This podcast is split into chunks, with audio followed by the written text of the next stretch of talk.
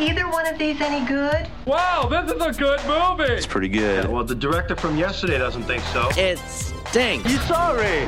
You waste all our film. It's so bad. Does anything have the strength to dethrone Top Gun Maverick this week? Probably not. Uh, but that doesn't mean there's not some good flicks to check out, good flicks to talk about. We're going to do it. Welcome. This is the Screening Room Podcast, and she is Hope Madden. He's George Wolf. And we're from maddwolf.com, and we've got a lot of horror stuff this week, which is good. And we'll start with one. In a future where humans adapt to a synthetic environment with new transformations and mutations, celebrity performance artist Saul Tenser and his partner Caprice publicly showcased the metamorphosis of organs in avant garde performances. The latest from David Cronenberg is Crimes of the Future. Surgery is sex, isn't it? Is it? Hmm. You know it is. Surgery is the new sex. I don't like what's happening with the body. In particular, what's happening with my body. Which is why I keep cutting it up. Let us not be afraid to map the chaos inside.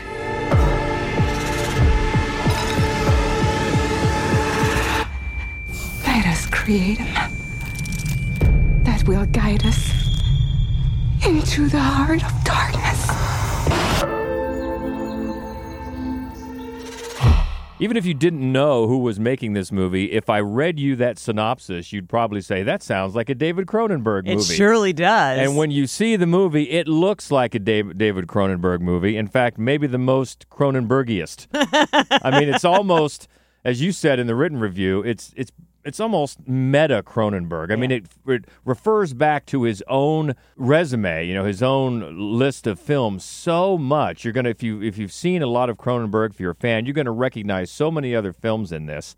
And it's it's a fascinating movie, but it's not for everyone. I know no movie is for everyone, but the, the, the squeamish need not apply.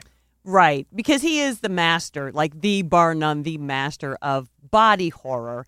And one of the things that I think is fascinating about him, you know, as, uh, sort of uh, scanners aside, is that there, it's not usually very bloody. His horror films are not. Now, of course, he hasn't made a horror film, not an outright horror film, since 1988, since uh, Dead Ringers, which was a, a movie, a sort of psychosexual movie about mutant organs Right. and surgery, as is this film. Yeah, and even if they're not bloody, they can sure make you squirm Oh, for and sure. uncomfortable. I mean, look at Dead Ringers. All you have to do is bring out a still photo of those implements. Oh my God! and yeah. you're going, oh. Oh yeah, for sure. Yeah. No, he definitely knows how to make you squirm. There's no question about it. And you know, he's made um, a lot of films in the last couple of decades that are well, they're not horror films, and they're they're great movies. And a couple of them, you know, I mean, they'd still be considered, I think, art house films. They weren't like mainstream blockbusters, but uh, A History of Violence and Eastern Promises, they they were masterpieces. Uh, and Oscar-nominated films, Yeah. and they kind of put him in the spotlight. But then, since then, he has continued to make those kind of art housey films that weren't horror, and not all of them hit, not uh, box office, and not really critically, not all the time.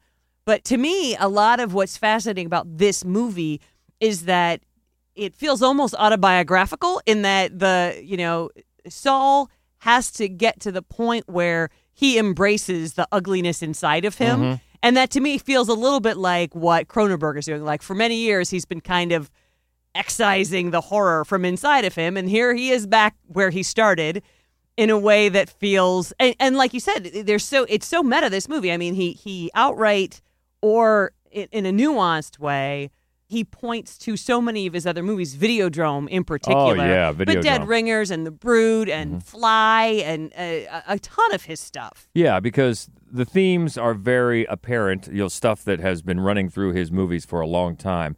And it starts with, the movie starts with a, a, a weird sequence of a young boy basically eating uh, like a trash can. Yeah. Um, and then we, we shift to these performance artists, Saul, played by Viggo Mortensen, and his partner, Caprice, played by Léa Seydoux, and they put on these these performances of him and his body modification and his uh, spotlighting his his transformations. He even grows a new organ Right. and that attracts a lot of attention. And w- it's one of the things that uh, that calls back to uh, Videodrome is uh, Kristen Stewart refers to surgery as the new sex. Well, of course, that instantly makes you think of the new flesh Yep. from Videodrome. So that's just one of the things that calls back to his former films. But it's a it's a world where we, we don't want to give away too much about this, but the mystery of the young boy comes into play again toward the end. But there's a lot of these performances, and there's a lot of body. There's surgery, and there's a lot of things that will make you squirm. Grote- yeah, we, we can't really stress that enough. You may have heard the stories of walkouts, of people, of, of con, and if you have a certain aversion to that sort of thing, then you're going to want to stay far away from this movie. But if you don't, I don't think it's really that bad. Sure, I squirmed a couple of times, but you're right. It's it's not really bloody. Oh, not at all. It's no. just like watching, as as Cronenberg likes to do, implements go into human bodies and cutting and impaling and Yeah. and things like that.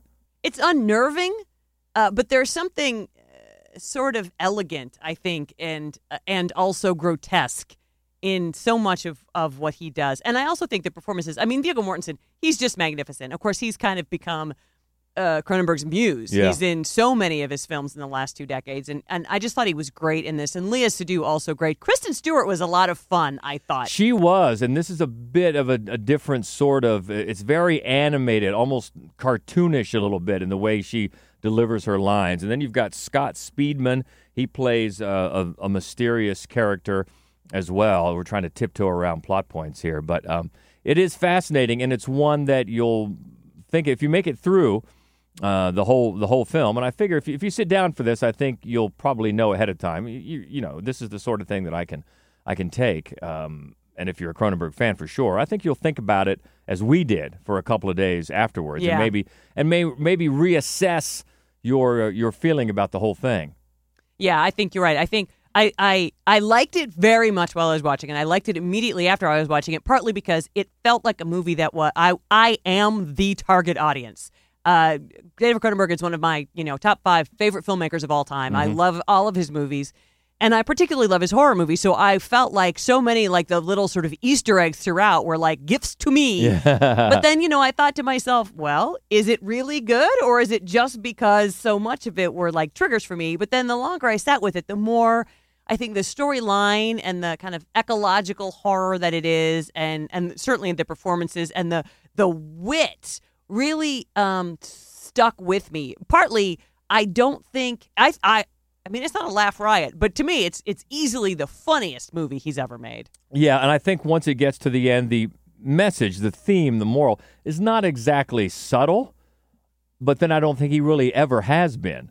Um, uh, it's it's very clear. I think I think what he's saying, and by the end, they pretty much just come out and say it uh, as they as they get to the mystery of this young boy and the secrets that maybe he was holding.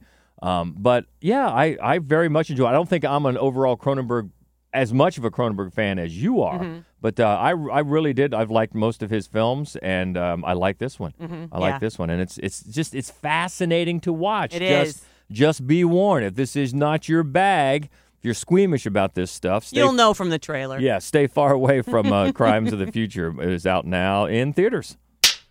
And another horror thriller next in theaters as a serial killer stalks the city. Julia, a young actress who just moved to town with her boyfriend, notices a mysterious stranger watching her from across the street. It's called Watcher. What's happening? They found a woman murdered in her apartment. They're saying the woman had her head cut off. A man at the movie theater followed me into the supermarket. Followed you? Sometimes I just look at people. Just tell me what you want me to do. I want do. you to believe me! Sure that you'd see me. I heard screaming from in here, okay? Just open the door, please! Dreaming of an old pretty girl looking back at me. But no one has really noticed before. So in this one, the new town that Julia and her husband is in is Bucharest, Romania, and that is a big move for Julia. Not so much for her husband because her husband's mother was Romanian. So when they get to town after she leaves her, her life in New York behind and joins him there, he feels right at home. Because he, speaks the language. He speaks the language, and he can fits right fit right in, and and right away, writer director here, Chloe Okuno, doesn't provide subtitles, which Right. is perfect It because is. that that instantly gets us to be sympathetic toward Julia because she can't understand what anyone's saying, and neither can we. And uh, her husband, um, Francis, is played by Karl Glusman, who we've seen in a couple Gaspar Noes. He was in Love, had a small part in Lux Æterna a little bit ago. But uh, so they're there in, in Bucharest, and he's right away off on this new job, high pressure. So he's got to stay out late and entertain clients and things like that. So she's in their apartment alone a lot, just as there are headlines about a serial killer who is in town. And then she starts to notice this man in the apartment house across the street that seems to just be staring at her. And the man is played by the effortlessly creepy Burn Gorman. Oh, yeah. How's that for a name? Burn Gorman. You've seen, his, you don't forget this guy's face. You've seen him Yeah. in things like um, The Dark Dark Knight, Knight Rises. Rises, yeah. And he's just a creepy dude. And right away, when she starts airing the fact that she's uncomfortable, then sort of the games begin. Well, is he really being threatening to you? You're watching him too. And then is he following you, or are you seeking him out and following him around to see what he's doing? And that's when Okuno, it, it really becomes clear that she's taking these very familiar. If, if you're a genre movie fan, you're going to recognize a lot of these building blocks. But then the way she uses them in a in a timely and unnerving new manner, that's what makes this film resonate. I think you're right, though. I think it starts right from the the opening scene, the the taxi ride to the hu- to the new apartment from the airport, where the taxi driver is speaking to her husband in Romanian, and she can't understand it. Immediately, what Okuno does that separates this movie from other sort of voyeur horror is insists that we identify with the female character. That almost never happens. One Right. of the things that is is uh, a primary element of voyeur horror is the objectification of the female character. We are watching her through the window, generally speaking. We are almost never on the her side of the window watching the watcher. And it is fascinating how with just very minor subtle changes that changes everything about this movie. I found this movie r- sometimes hard to watch. It was so unnervingly accurate Yeah. about how frustrating it would be for this character when no one really believes her. And it's all of the men who are saying, you know, maybe he just has a crush on you. And how often in in life that happens that that you're quite certain of something and the rest of the world is telling you don't feel that way. Like Right. it happens daily. Oh yeah, and I think it's on the heels of the uh, movie Men that we just talked about. Yeah. the same type of theme where it reminds you that that women have to face a, a, a world daily life filled with possible threats and be on the lookout for possible threats. At the same time, they're being asked to not pay attention to, them and and maybe go against their better judgment for the sake of being polite. Yeah, there is the there's another female character. She befriends a neighbor, her next door neighbor, and she's telling the neighbor how stupid she feels because she's making this big deal of it. She thinks she's losing her mind. She but she does feel threatened by this person and and the woman was like, she says, "Good for you." Right? Better to embarrass yourself than to die with the words "I told you so" on your lips Right. which is uh, it was a it was a brilliant sentence and it, and it was it's an important concept and it's one that this film I don't think honestly that this film could have possibly been made this well without a female director. Oh yeah, I don't think it's possible. Yeah, and this is the feature debut for Okuno. If you saw uh, VHS 94 a couple of years ago, she did maybe the best segment Our in there called Storm Drain. Uh, which is set in Columbus, Ohio. I know, which is great. Uh, so she did that segment, but now she's moving up to her first feature, and it is it's very impressive. She does get the writing credit, although she's adapting someone else's screenplay, and it the screenplay is from a man. So I'm guessing she adapted it in very important ways. I don't know. I didn't read that other screenplay. I'm just guessing because of the things that you just talk about, Mm-hmm. and yeah, even down to just little nuances like what what the first thing is that Francis's boss says when he meets Julia. Yep. Things like that Oh, that yeah. might seem innocuous, but it's all this world that she has to to live in daily. Just compounded. This compounds the fact that she's already a stranger in a strange land, Mm-hmm. and of course she's begging for people to believe her. First and foremost, her husband, Mm-hmm. who I, you know, is playing the quote unquote nice guy, just as the, the bystander that you mentioned who talked about the crush. He's helpful, could be a nice guy. But are they? Are they being helpful? No. Right. They're not being consciously unhelpful. They probably do see themselves as, As- a nice guy, which is insidious. Right. Um, and one of the other things that I really loved about the film, I, I think we can't not mention how perfect Maika Monroe was. Oh film. yeah, did we even not even mention it's Maika No. Monroe? I'm sorry. Yeah, Maika Monroe plays Julia, and she is great. You probably remember her, if nothing else, from It Follows. Right. So good there. But here, she she just strikes the perfect blend of of of, of strength, but yet confusion, resolve. But she's she not only has to get people to believe her, but there's so much gaslighting going on. Yeah. She's got to she's got to remain keep the belief in her own self. Yep. Yeah, and not be be turned by everybody saying that oh, it's it's really you know it's nothing, and uh, yeah, it's it's fascinating. And the best part is through all that, it leads up to a really satisfying and bloody uh, finale. It does. So if you're looking for that, it is a satisfying finale as well. So uh, yeah, well done for this one, and a really nice and nuanced feature debut for Chloe Okuno, who takes, as we said, familiar elements, but if you if you can find new ways to use them, as she does, it's always going to pay off, and it does here. And that is in theaters now, and it is called Watcher. Boy, we got a, a nutty horror film next, and this one has two friends embarking on a horror fueled road trip and live streaming the most terrifying night of their lives. This is Dash Cam. Hello? Listen, I just need you to take my friend somewhere nearby. This is Angela. Her and I taking a trip. Did you find me? Oh. Shit. You should go see if she's alright. Hello? Fred, she found us! She's here! What?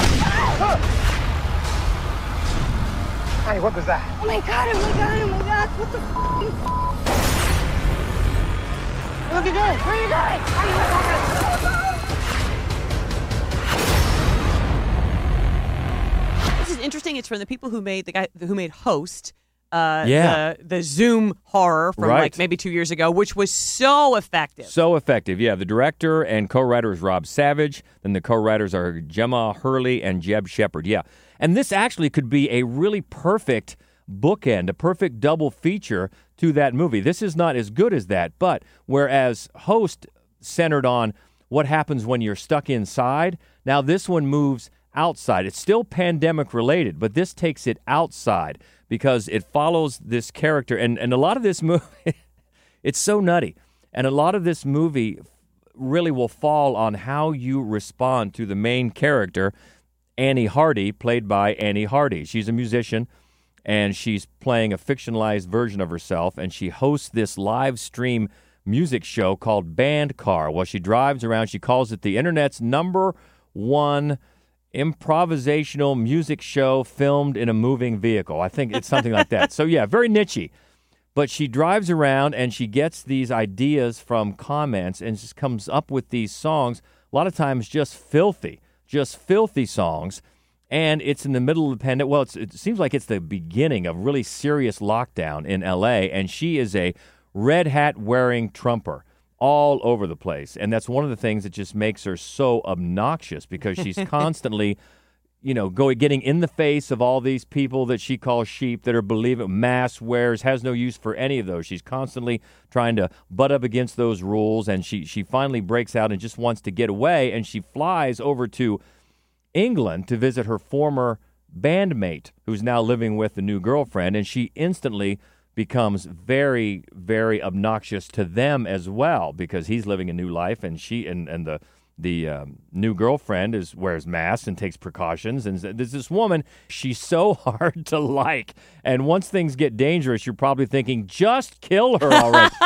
So that's one of the things this this uh, movie has to overcome. But the more it went on i'm thinking well that's probably on purpose. Yeah. and it's so over the top that you get the feeling that this is where the film is going for some satirical social commentary that's not always successful So anyway, she takes off in her old bandmate's car one night and tries to make some money by doing his food deliveries. And then when she makes this one stop, she's offered all this money by this woman to take an old lady to safety. And so she accepts the money and gets the old lady in the car, and then things start going off the rails.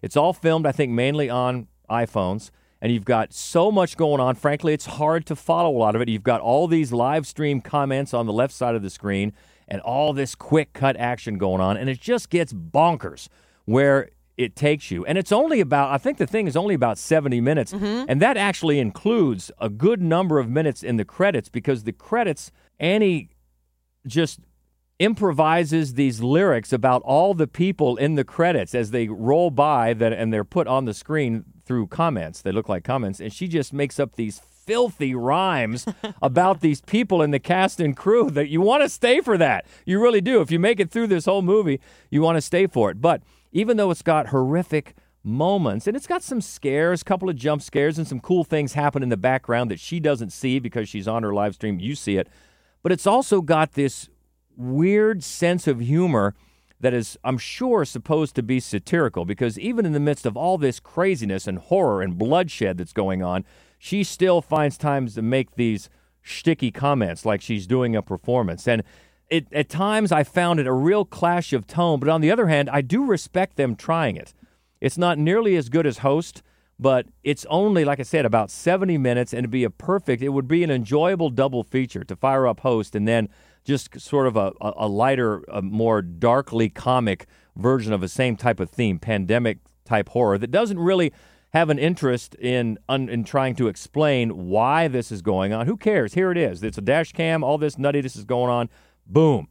So it's just a weird experience, and I think the best part of it is that it's being streamed. It's right now. It's on VOD, and it's just so short. So why not? uh, it's but it's just completely nutty, and you will hate this woman so much. but please stick around for her freestyle raps about the cast and crew uh, in the end. If you're going to watch this movie, you have to stay through for that. And that is on uh, VOD right now. The latest from the filmmakers behind Host. Uh, it's called Dashcam. And next up is a thriller close to our hearts as Lennon fuels her desire for entree into a podcast featuring live music and conversations with the artists she so fervently admires.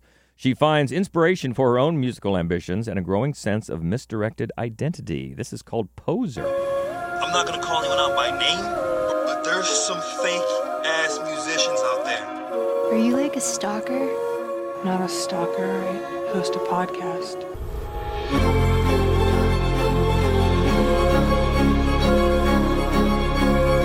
Scene here is small and concentrated, musicians mingling and collaborating. I see these artists on stage and they have something that I don't, a certain kind of tenacity that almost feels superhuman. But the scene has a tendency of shifting from day to day.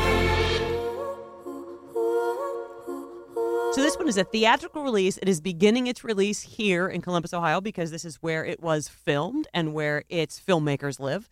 But it will be broadening its range, its reach over the next few months. So keep an eye out for it in your communities because it is absolutely worth seeing. Yeah, and, and full disclosure, we are friends with pretty much everyone involved here now. uh, certainly, because one of the stars, uh, Sylvie Mix, is one of the leads in our upcoming movie, Yep. Obstacle Corpse. And we've come to know the writer and co director, Noah Dixon, and the co director, Ori Segev. And the producers, Drew Johnson and Brett Ryder. So, full disclosure, we know all these people, but that has nothing to do with the fact that we are recommending this movie because it is it is fascinating. You've got this character that Sylvie Mix plays Lennon, and yeah, she's she's doing this podcast, and I love the the line they use that I'm not, I'm not a I'm not a stalker. I host a podcast. Yeah. so we're I think we're gonna get T-shirts or something like that. But yeah, she gets entry into the Columbus, Ohio music scene, and it uses uh, many great real bands from here in Columbus yeah. that are definitely worth uh, worth hearing for sure. And she sort of you know starts running in those circles, and she has some really interesting things to say too when you listen to what she says on her podcast. Some interesting uh, theories and and beliefs about music and and appreciating and things like that.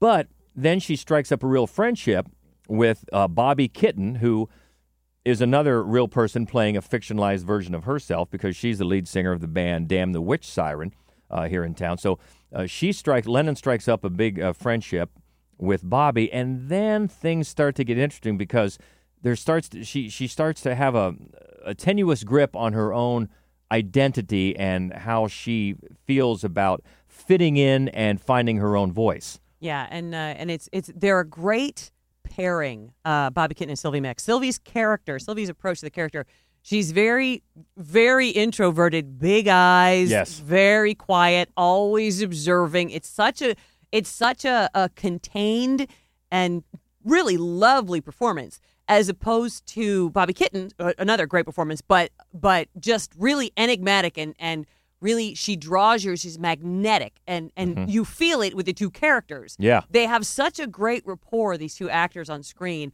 They look great when they're sort of corresponding with each other, feeding off each other's energy. I just thought that it was very believable, really believable. Also, the other thing that uh, the music in this movie is so great. Mm-hmm.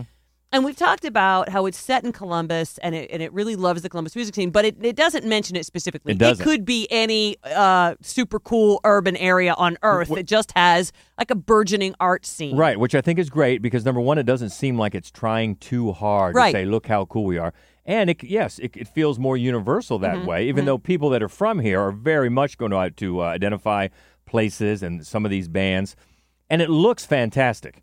The cinematography is great. Oh, it's gorgeous. The- the- it's very, uh, it's very eerie. It's very hypnotic. I think the entire vibe of this movie is hypnotic in, in the writing and the framing, uh, the, the shot. The whole thing just sucks you in until you get to that third act. And I think a lot of people are going to be surprised on where that third act goes. Yeah, I think you're right. I mean, the the pace of this movie is very deliberate. It's never Yeah. rushed.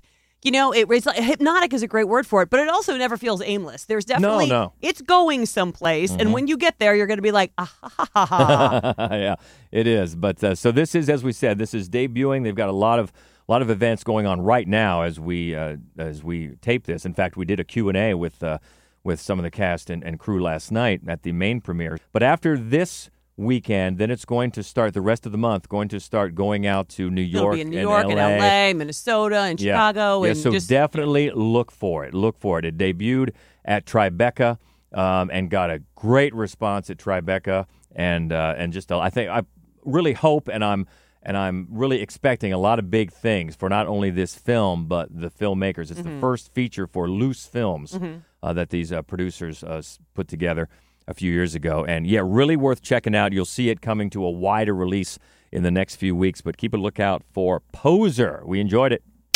Got a horror thriller comedy next about a group of high school students whose school bus crashes on a field trip.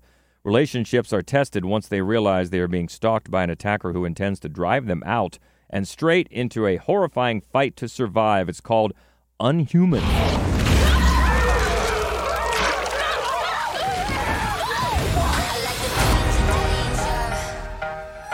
The heroes, not the zero. Keep up. Ooh, Keep up. We need to find weapons. If you get us killed, I'm gonna be so pissed. What do you suggest we do? I say we draw them to one side of the building and then slip through the other. What is it with you shut-ins and your zombie fantasies? We're not in a goddamn comic book, okay? Whoa! Watch the Dolces. Do you have a death wish? Do you have a death wish? Is it that bad? Uh, more like badass. Well, this is another one from Blumhouse. I should have said Blumhouse uh, was behind Dashcam as well. Mhm. So this is more Blumhouse, and this is also on VOD. And you enjoyed it. We enjoyed I- it. Yeah, yeah. It's uh, it's kind of John Hughes meets George Romero. So yes, please. right? I'm like, okay, that it is funny. It's very darkly funny. I mean, it's not, you know, it's not Shaun of the Dead. It is a darkly comedic tale, and it um, it also, uh, you know, it's it's pretty relevant and uh, almost, I would say, perhaps unnervingly relevant right at this moment. But it does a great job of pushing your buttons and freaking you out in equal measure. The performances are really quite solid. A lot of times when you get those stereotypical, the jock, the popular girl, you know, Right, the right. uh, the goth girl or whatever, you can feel like they're very one note.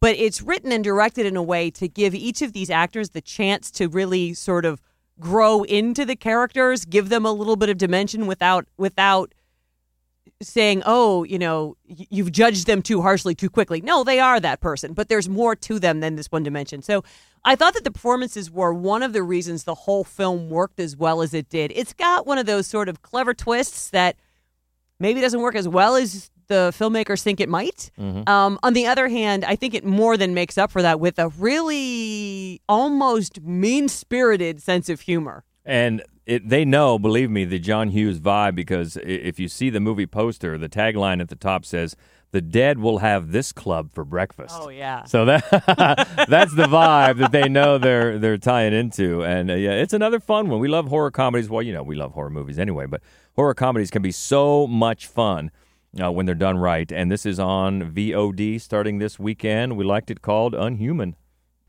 All right, we'll move away from horror for a biographical war drama. Legendary 20th century poet Siegfried Sassoon's lifelong quest for personal salvation through his experiences with family, war, his writing, and destructive relationships goes unresolved, never realizing it can only come from within. This one's called Benediction. It's one of the inconveniences of the shadow life we lead.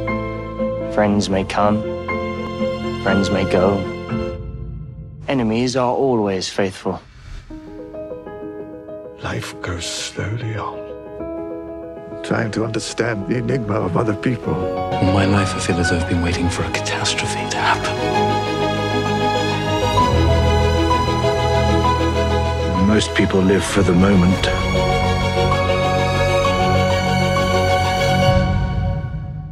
You live for eternity.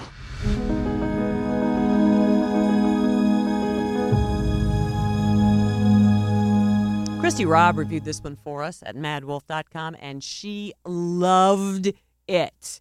Part of, I think, the reason that the movie works as well as it does is, is that it uses a non traditional structure that really um, matches well with the poetry of Sassoon. It really, the, the two go together so well that you kind of, um, you just succumb to it. You succumb to this very unusual, disjointed structure. It almost, in a weird way, reminded me of Rocketman in that it Uh-huh. did not follow that traditional biopic of, of Right. uh, Elton John's life, but it used his songs instead to tell the story in a very different way. And Right. that's kind of what this one does does as well. This is writer director Terence Davies, and this is just sort of this is his modus operandi. Is it? This is what he does. If you've seen any of his work, like uh, Distant Voices, Still Lives, uh, The House of Mirth, or A Quiet Passion, this kind of way. These are the kind of stories that he tells, and this is the way that he tells them. And once again, very effective here, led by a couple of great uh, performances by playing Sassoon young as a young man, and then you get a different actor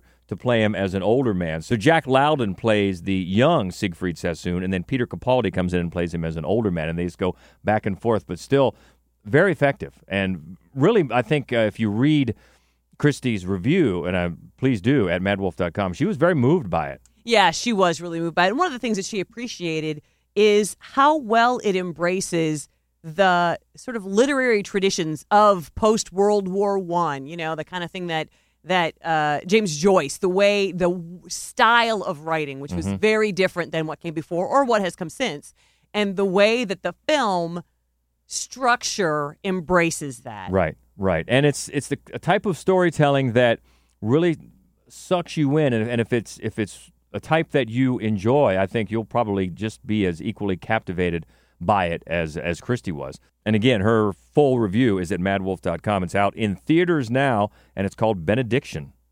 And next up is a family adventure comedy. After a meteor falls to Earth, eight year old Hung meets an alien girl from the planet Maika, searching for her lost friend. The alien helps Hung make new friends and heal a broken heart, but danger lurks everywhere. This is called Maika Girl from Another Galaxy.